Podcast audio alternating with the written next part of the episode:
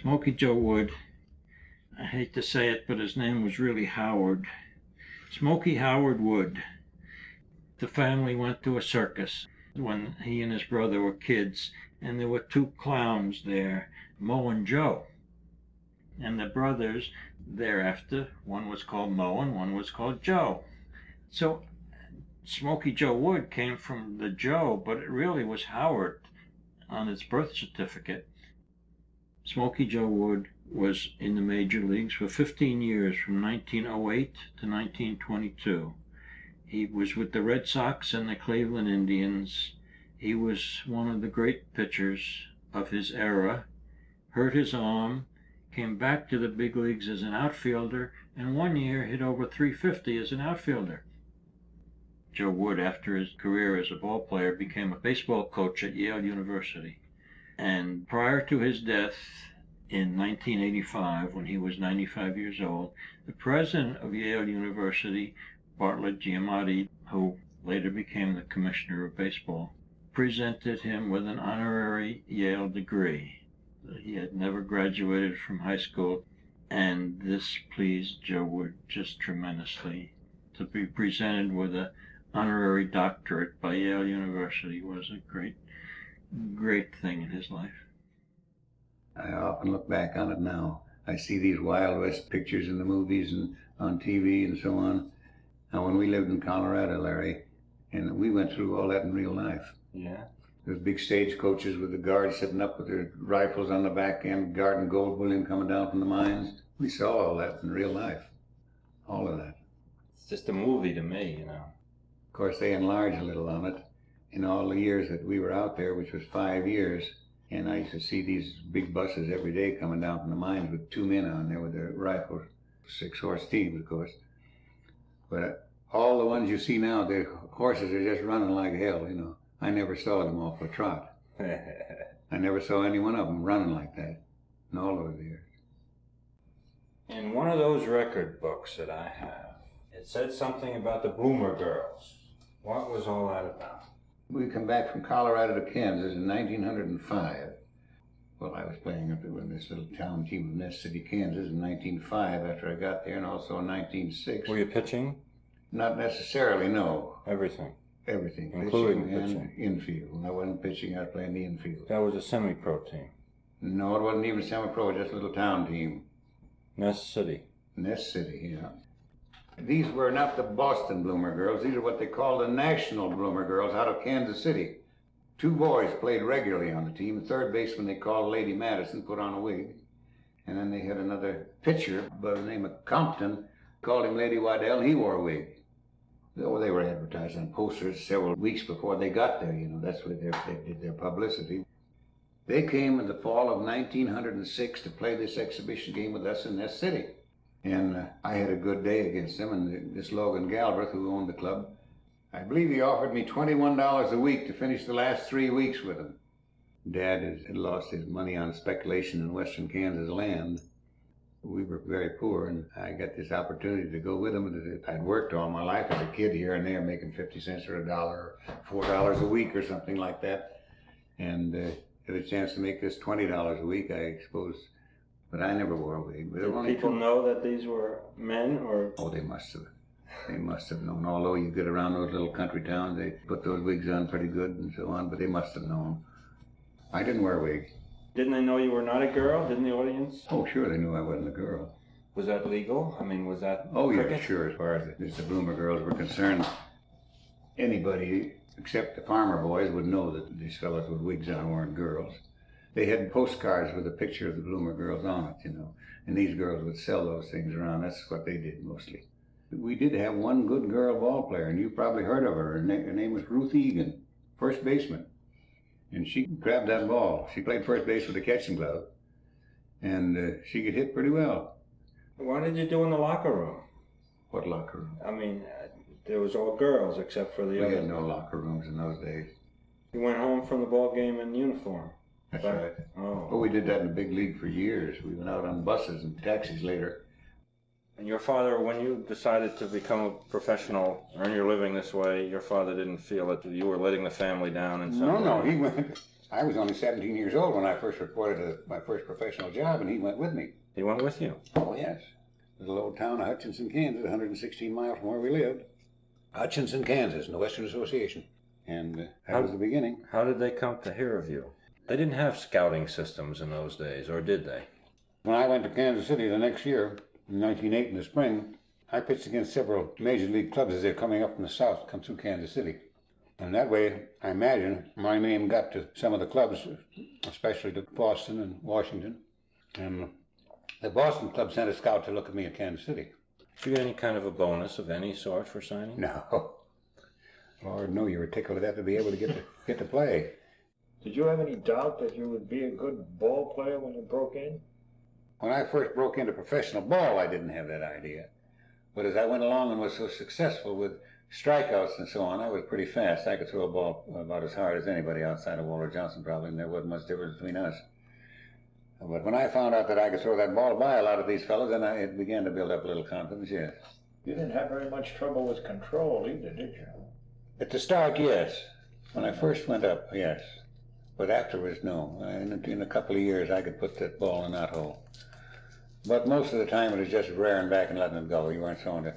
I was throwing the spots, sure. Uh, you, you had somebody that you knew could couldn't hit a curveball low and inside. I might uh, get in the clutch and get two strikes on him and put it low inside or something like that. But as a rule, I was so fast that I was just rearing back and letting them go.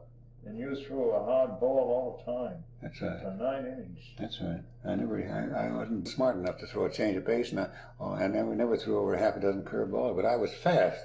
I could really throw that ball so that you know, a lot of these fellows say they did this and so on. Very few fellows ever lived could throw a ball fast enough to have a hump on it. I happen to be one of them. That's why they call you Smoky? Speed. Yeah. Who gave you that name? Uh, a newspaper man by the name of Paul Shannon, who was on the Boston Post in, the, in Boston. After you got to the big leagues. Yeah. You started with the Red Sox in 1908. Mm-hmm. And you were Well, I broke into Boston when I was only 18. The youngest man in the league, I think. I never saw a big league game till I broke into the big league. Did you think you'd make it when you got up there? Well, after I uh, pitched a few games, I knew I'd make it because there was nobody as fast as I was except Walter Johnson in those days. I meant to ask you how you were treated when you came up as a rookie with the Red Sox. I wasn't looked down upon or, or shunned in any way. I think they paid just as much attention to me when I first came up as they did at any other time. I can't say that I was helped, but I never asked anybody a question. They didn't answer me truthfully, I don't think. Was Tris Speaker there when you got there? When I went to, to Boston, Speaker wasn't back yet that fall. He had been there and they had sent him out to Little Rock. He come back in a, in a month or something like that after I joined there. And the funny part of it was we started rooming together. We roomed together in the American League for 15 years, both Boston and Cleveland. Tell me about him as an outfielder. There was nobody, nobody close to him, I don't think, Larry. He played from here to the road back to second base. But I say it may be a little bit further than that, near out the garage at the most. But, oh, I'd say about 30, 40 yards back to second base. Of course, it was a dead ball in those days. But he could turn with a snap of the bat like that. He had that instinct, you know, that he knew where the ball was going and he'd turn and look over his shoulder and grab it. He was really good. Oh, he was the best of all time. And Yeah. he, he has that reputation of being the best of Yeah. all time. They talk about DiMaggio and those, so on. They were in that speaker's class. I never saw anybody who was his equal, but all around, hitting and fielding and throwing, and running. Speaker I- wasn't much of a runner, was he? Oh yes, he was all, very fast. I mean, on the bases. Yes, but he didn't Oh. go in for base stealing like Cobb and Clyde Milan and those, and Max Carey and that bunch. But he stole quite a few bases all the time. And he could hit. Oh, I say he could. Yes, sir. Was he a strong, well built fellow when he Oh, was yes, a young man? strong as a bull. Yeah. What was he like as a person? perfect. I don't think Spoke ever had an enemy. I say Spoke, that's what we always called him. Great person, great personality. Great fella. You take your real friends like Speaker and I were like that, and I'd have gone to hell for him and he'd have gone to hell for me. Is he the best baseball player you've ever seen? No. Ty Cobb was the best player I ever saw, and any ball player will tell you that. Any of my any of the old time ball players, they won't even stop to think. Ty Cobb was the greatest ball player that ever lived. Ty Cobb would get on and beat you alone. I've seen many, many a time when he get on first base by bunting the ball to be sure to get on, bunt it, and then steal second, third, and home. He had every catcher in the, in the, in the leagues crazy. He was one thought ahead of the average ball player. Now, Eddie Collins was a very, very smart ball player. I've seen Eddie have the ball ahead of Cobb. This was an All-Star game, an All-Star series back in 1911 when I happened to be picked on an All-Star club. I saw Eddie Collins have the, the ball ahead of Cobb, and Cobb was still sliding safe. By sliding by and grabbing it with his hand or some damn way. He'd do it one way or another as he saw it. Ty would cut you down. There's no doubt about that. He'd cut you down if you didn't give him a spot to go into that bag. If you give him a spot, he told many and many. I heard him tell him, "Give me room to get in there, and don't worry. But if you don't give me room, I'll cut you out to get in there." Which is good plain common sense, isn't it? Yeah. He did keep his spike sharp. There's no doubt about that. Were you around in big leagues the time that Cobb and Lajoie were battling for the crown? They chased a fellow out of baseball right then, and right in Cleveland. That's right. The time that was it four or five hits that Lajoie got on bunts. You know who it was? Red Corriden. Well, that's the fellow that was playing third base for St. Louis. Oh, he was a rookie then. Sure. Yeah. Red Corbin was chased right out of the league then, and you never heard of him until he come back in as a, coach years and years and years later. Lajoie never hit a hit from a bunt in his life. He got four hits that day, I think it was, from laying down bunts down the third base line. That's because Cobb was so disliked. Cobb was the most disliked ball player, one of the most disliked. I remember that this Butch Smith, who was a great catcher over there, he, Butch Smith used to kick hell out of Cobb about every day. He was about twice as big as Cobb, too. But Cobb would come right back and choose him the next day. But you got along good with Cobb. Cobb was one of my very best friends, yeah. I wanted to ask you about Walter Johnson. Do you remember that 1912 game with Walter Johnson? Yes, very well. The reason that it was a big game, you, you got the, did you ever have, get the history of that game? I think so, but tell me. Well, there's four of us today that hold the American League record of 16 straight games, 16 straight wins without a defeat. Now, up at that time, Walter Johnson had his 16 and had lost his 17th. I had about 11. Well, old Foxy Clark Griffith comes in and Walter Johnson should have the right to defend his uh, record of 16 straight, so he challenged Joe Wood to meet Walter Johnson. Well, hell, we pitched against one another many and many times before, and even after that. There were very few pitchers ever lived, uh, uh, Larry, that had, a fast enough ball where it would really rise. And I, I was one of them. Walter Johnson and I were the ones in those days. And so they advertised us like prize fighters with biceps and triceps and all that stuff. And that is the only time, all the time I was there, and I don't think since the, the uh, people that came to the game, the fans, were sitting right alongside the third base line and the first base line. We were sitting up, instead of sitting on our bench back where the benches are now, and where they were then, we were sitting on chairs right up alongside of those people that were along the line. Was that in And- Fenway Park? At was it- Fenway Park. Yeah, it was That's the built year it then. was opened. And I won one to nothing that day. But I, I Walter Johnson to me was the greatest pitcher that ever You lived. beat I had- Johnson, one to nothing. Oh yes.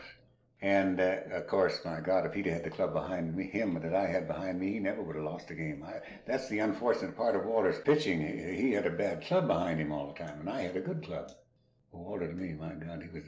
He's the only pitcher that I ever hit against that I didn't know whether I swung under the ball or over the ball. I just missed it. That's all. And I don't know how, but you'd miss it. They always tell me that Walter Johnson had a deadly fear of hitting a batter.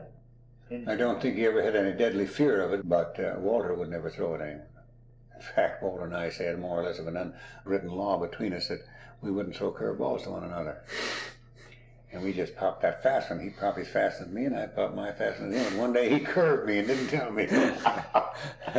Geez, I curved the life out of him then from then on. yes, sir. I think he was the greatest pitcher that ever lived because I, I don't think probably with the same natural ability, maybe Matty might have even have been better, but Walter had the natural ability. My God, his arms would stretch from here over to there. You know, when he spread out here, he was a foot past mine on each side. And a great big fellow, well over 200 pounds, and if he wanted to, he could throw that ball right by you. But uh, to me, a man with natural ability, he was the greatest pitcher I ever saw. Matty with his fadeaway and so on. And Matty was, I don't know if you ever saw him pitch or not, did you? no, Probably it's a not. little bit before my time. Matty could start a curve there and he'd break it right down, come right down here. You know, as a rule, a curveball won't break if it's high. It breaks when it's low. But he could throw that curveball to a fellow standing like this, it'd be up here, and first thing you know, it'd be right down there. And there wasn't one pitcher in a thousand could break a curveball high. Cy Young. You watched Cy Young pitch. I was on the club with him. He went forever, that man. Yeah, yeah. Cy was already past his peak when you Oh saw my him. God, yes, yes. Could he still pitch? Not too well, no. He was a big fella. He was bigger than Ruth and He was a he had a pot on him. He used to sit there in Boston with a fellow by the name of Fred Putnam that run this place. He had a drugstore and a restaurant and, and rooming place where we had a flat. And they used to sit there and they used to kill a quart or two of liquor every night. He and Fred Putnam. He's a terrific whiskey drinker, old Cy. How did he last so long under that? Well, maybe he just started in the later years. I don't know, but I know he was there at the last. A fellow that really drank, and what we always claimed a fellow should never take a drink until after a ball game in the evening, a fellow that happened to be a morning drinker and especially got away from anything but beer, he didn't last long. With a few exceptions, you know. Very few. Yeah. Like um, Grover Cleveland Alexander and Bugs Raymond and a few like that. But that's the same today as it was then. Yeah. As far as rowdyism in baseball, I don't think there's any more then than there is now. The biggest trouble with all the youngsters in baseball are probably the other things, is chasing the women. Uh, damn women, you could have your phones taken out if they run you ragged. That was the big thing. And I don't think there's any more then than there is now. Is there any game that sort of stands out in your mind as a game that really you got more kick out of than any other one? I would. I think I got more kick out of the first World Series game than I did out of any other game. The very first World Series game you pitched when Yeah. you beat Tesreau. We got into the ninth inning that game. We're leading four to three, and there's men on second and third and one down. Fletcher is up first. I struck him out. A base hit beats us. A boot ties it. A sacrifice fly ties it. Then they sent up Doc Crandall. You heard of Doc Crandall. He never had struck out in the polo ground. round. They struck him out too. So I had two strikeouts there in the in the real clutch. I pitched in four games. Three of them, I guess, were against Tesreau. The last one that I worked in that I finished was against Matty, I believe. Well, Matty was at the tail end of his career then. That was the game where Snodgrass dropped the pop fly. Last game of the 1912 series. Mm-hmm. And it was following that, wasn't it, that uh, Chief Meyers and uh, Merkle didn't touch a fly ball. That The real story of that never did come out. Christy Matthews was his own fault if that ball was dropped. Because it was right in front of Merkle and he kept hollering for Meyers, and Meyers was running all the way down the line to first base. That was your big, big, big year, wasn't it? Oh, yes. Wow. 1912, I won 34 and lost five. I know. and got three out of four in the World Series, three victories and one defeat. As a pitcher, I was at the top of the heap, right along with the best, Walter and I. you sure were. But my arm went bad right at the peak of my career. I never pitched it without a sore arm after 1912. That was a tough break for me because you'd have heard a lot more about me if I hadn't hurt the arm. 23 years old, and the next year I couldn't throw. Yeah. Otherwise, I'd have, I'd have set a record that they've been talking about yet, probably. And I'll never know what was wrong with the arms. Something went wrong, what it was, I'll never know. Christ, I was crazy about baseball. I loved to be in there. But I just couldn't, that's all there was to it. The old zip was not there. I think I started one game and didn't get too far, and I tried to finish a couple games. Each time I did, I couldn't raise my arm for about a week or ten days. And I really thought that the arm was going to be all right, but I, I never did. Now, if, you, if it is nowadays, where they might have shot in some cortisone or something like that in my shoulder, it might have might not have bothered me. But I, my arm was terrible. So in 16, I didn't play at all, but in 15, I won 15 and lost five or I've been able to figure out you had a good season in 1915. You had a very I low was only pitching about half the year, see? Yeah, but you had a very low earned run average, didn't Oh, you? yes. Very I well. led the league in that. And you won about 15 games. and lost five. But see, that's only half the number. I don't even pitch about every two weeks or something like that. But my arm was terrible. Next year, I couldn't even play at all. I couldn't even sit like this and hold my arm there. I couldn't raise it. What'd you do the next year? Nothing. I stayed right up here and fished. And then how did your arm feel the next year after that? I went down during the winter of 15 and 16. I went to New York. I commuted to New York every Monday morning and back on a Saturday night. And I went to a chiropractor down there behind locked doors all winter long. And then I worked out with Andy Coakley out in Columbia Gym. So I got in touch with Cleveland. They decided to take a chance and they made a deal with Boston for me and I went to Cleveland. They bought my contract because I told them I thought I was all right again. But I couldn't pitch. I tried it several times. But if I'd pitched the equivalent of oh, anything over three or four innings, I couldn't raise my arm for two or three weeks. So finally, I got to a spot during the war in 18 that uh, several of our fellows were called away, and they had several minor leaguers they had called back up and tried in the outfield. And they were out there getting hit in the head, and so finally the secretary of the club came down and they said, why the hell don't you put Woody out there? He's a pretty good ball player.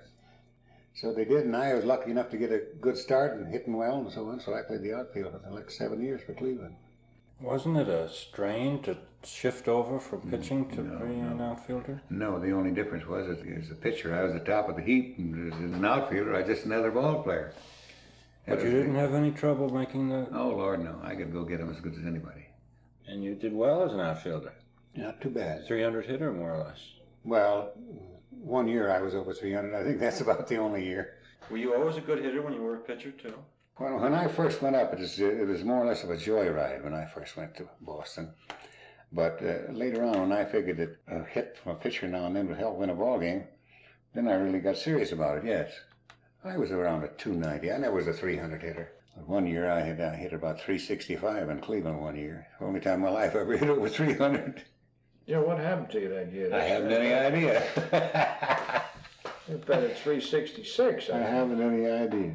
But I don't know of any case where a pitcher of such stature, you know, a star pitcher way up there, whose arm went bad and came back and made it as an outfielder, which is very rare. Well, I think Babe and I were the only two fellas that ever played both in the outfield and as pitcher in the World Series. You were on the Red Sox when Babe Ruth came up. Oh yes, he came with us in '14. I went to what was Boston in this? '8. What was this kid like? You could see that he was a good ball player, and he loved it. Did he have, even as a youngster, the piano legs and the big torso? He had the piano legs, but he wasn't so big. No, he was a slender kid, slender and well built. Was he a pleasant person, Oh yes, oh yes, friendly person? sure. I laugh at him yet when I think of him. He was the goddamnest man you ever saw in your life. that's, all, that's all there was to it. As a Many, kid, many a time, his roommate was Ernie Shore. Many and many a time, Ernie went up to go to bed, and his dame would be in the bed right alongside of him. as a With the kid, babe. he was, he was only a little kid though, or a big kid. oh, he was a big kid. Yeah. Well, he was just a big hick, a big farmer boy. He come out of this convent, or I mean, he come out of this uh, home there in Baltimore. He never had been out at all until the year before. He just didn't know what it was all about. That's all. He'd been in this home for years. Was he? He was. He was very crude. I wouldn't, or you wouldn't, or anybody else that ever really knew Babe as he was. They want their kids to follow along in his footsteps. Of course, when I knew him, he wasn't drinking much, but I wound up drinking it pretty well. But his main fault when I knew him was women. Last time I saw him, he had a couple of blondes up here at Harry Harper's over in Jersey. With respect to girls, it was more of a chaser than most. Oh, yes. He'd go after a snake, or they'd hold it for him. he'd drop by, and he'd always confided in me quite a little. He'd say, well, I bet 10000 on this race today, and so on, which he did, there's no doubt about that. They framed on him for several years. They, under- uh, they got him down to Cuba and took him for all he had one winter. Babe Ruth could never manage himself, let alone manage the ball club, and the club owners knew that. They wasn't going to let him manage their ball club. That's one of the reasons why they could take Ty Cobb now. Ty Cobb was a, was the greatest ball player that ever lived, and he figured that the other ball players should do things as well as he did, and he, they couldn't do it, and that for that reason he was a bad manager. How was Speaker as a manager? Now, there's- Wonderful. Everybody played for him, loved him. There was this mess with Hal Chase in 1918, where Christy Mathewson was managing Cincinnati, and Mathewson got rid of Hal Chase because he suspected him of trying to throw a game, and McGraw took him on. That was always a strange thing too. But Hal Chase spent a year with McGraw after Mathewson didn't want him anymore. Hal Chase. Do you remember I told you about 1911 when they picked me on an all-star club? Hal Chase was on that club.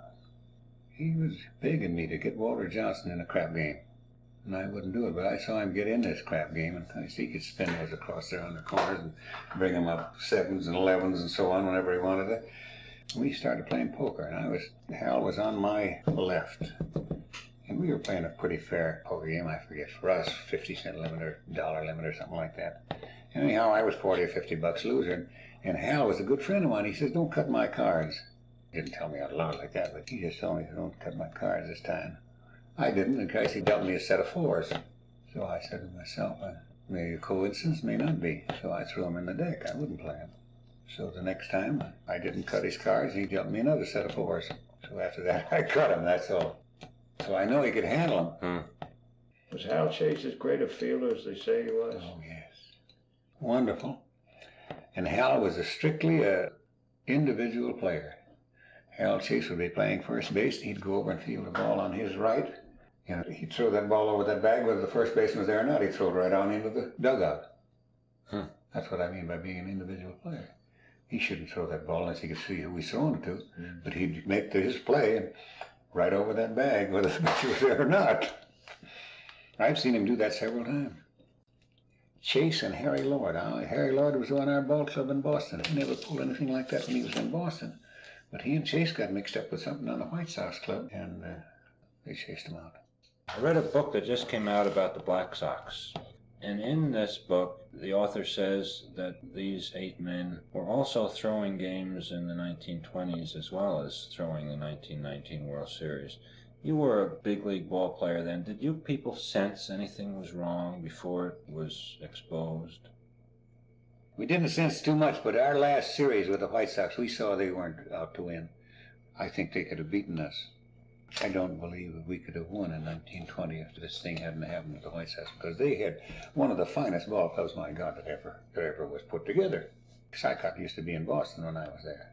I knew Cicotte very well, and he told me in the Winton Hotel that they didn't dare win in 20. We don't dare win. Before the World Series? Before the, the season was over. 1920? Before the season was over. The whole business is so funny that it's hard to understand. For instance, in that book, Cicotte comes out as a real grade A type of human being. And the author doesn't understand either. Why did these guys do that? I know they needed money and so on, and they were They paid need bad, money. I They guess. didn't need money. Chick he was the ringleader in that whole thing. He always was a louse. Everybody knew he was a louse. Cicotte was on the same order, only not so openly. Cicotte was a trickster. He was the one that paraffined that ball. Cicotte and Danforth and some more of those, they put paraffin in the seams and shined it on their pants. See? Now, that was illegal in those days. All those things were illegal. How could a man get away with it for years if it was illegal? Everybody talked about Eddie Cicotte's shine ball, so that the umpire must have known he They couldn't see him put it on there. They'd throw the balls out on him. That's the reason they cut out the spitball. In order to get away from this trick stuff of the emery and the mud ball and the shiner. Of course, it was all cheating. Cicotte was, they used to call him Knuckles. He used to throw a knuckleball that's, uh, until he got this shiner, and then he, then he was practically invincible. You can't hit that sailor ball. That's the only thing that made Cicotte a great pitcher. And a man like Felsch, a great outfielder. A man like Jackson, one of the greatest hitters of all time.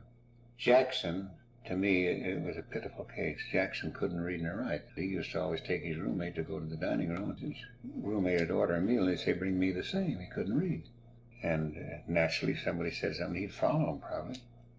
Felsch was that type of fella too, but not Swede Risberg, not uh, Buck Weaver, not Eddie Cicotte, not uh, McMullin. That's what I call. I can look over this series, and I can't understand how Weaver could have been connected to that thing. The only way I can figure that Weaver was connected with that, they mentioned it to him and he wouldn't report it. Now this Claude Williams, he's no dumbbell. There was only a couple of fellas that were uh, really morons on that club, and that was Happy Felsch and Joe Jackson. Gandil retired the next year, and never went back to baseball. He never had a friend in baseball. He was a terrific bird. Well, You pitched against Joe Jackson. Was he uh, as amazing a hitter as they say? Oh yes, yes, sir. He, he was one of the very best that ever lived. Joe Jackson would stand up there and he'd swing from his tail and practically throw himself down. But if he got two strikes on him, he'd choke up a little on his bat. The other book I read was a biography by uh, Ty Cobb. And at the end of the book, he has a whole section that was all news to me on some mess up with him, you, and Tris Speaker and Dutch Leonard. And would you tell me what that was all about? I will. I'm not going to tell you details because I wouldn't tell you too much about this thing. It's, it, it stinks. When Dutch Leonard got through in Detroit, Cobb was the manager. And for that reason, he had a gripe against Cobb. And then he wanted a speaker to take him on over in uh, Cleveland, and Spoke wouldn't take him on. And for that reason, he got sore at both of them. Well, in 20, there was a dispute over some betting. In order to get even, Leonard claimed this and that and so on, and there was a bet placed on the ball game, but it was not against our club; it was on our club. I was the guy that bet the dough. I, I I had charge of the money. Well, I handled this through a gate tender in Detroit, who contacted the bookies. And uh, their money was bet, the money was collected, and this little son of a gun come down. We knew him very well, this gate tender in Detroit, and brought this money down to the train as we were leaving Detroit. And I gave him, after keeping equal splits for three fellas, I gave him the extra money, which amounted to about 30 or 40 bucks, for placing the bet.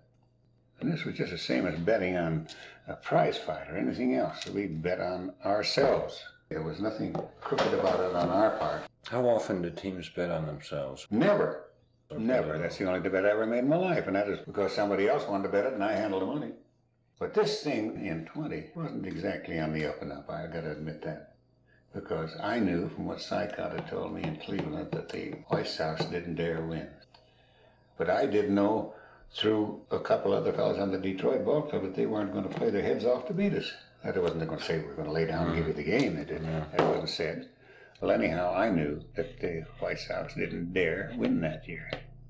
And uh, this got back to Landis, and he had a letter that I had written. And uh, Landis called me over to New York and says, You write that letter? And I says, I sure did. There was my name on it. And Leonard had blackmailed Navin in Detroit for so much for that letter, and he still kept copies of it. And then he went ahead and tried to blackmail, I don't know how the hell he tried to get some more money out of somebody out of that by going after Cobb and, and spilling this whole story, which was true. I was at the World Series with Landis down in New York, and he says, This is Landis. I know Judge Landis very well. The judge says, Are you going to have any trouble over this thing, Joe? And I says, I don't think so. He says, You let me know if you do. And I says, I'll make a trip up to New Haven. There was a letter you wrote. Yeah.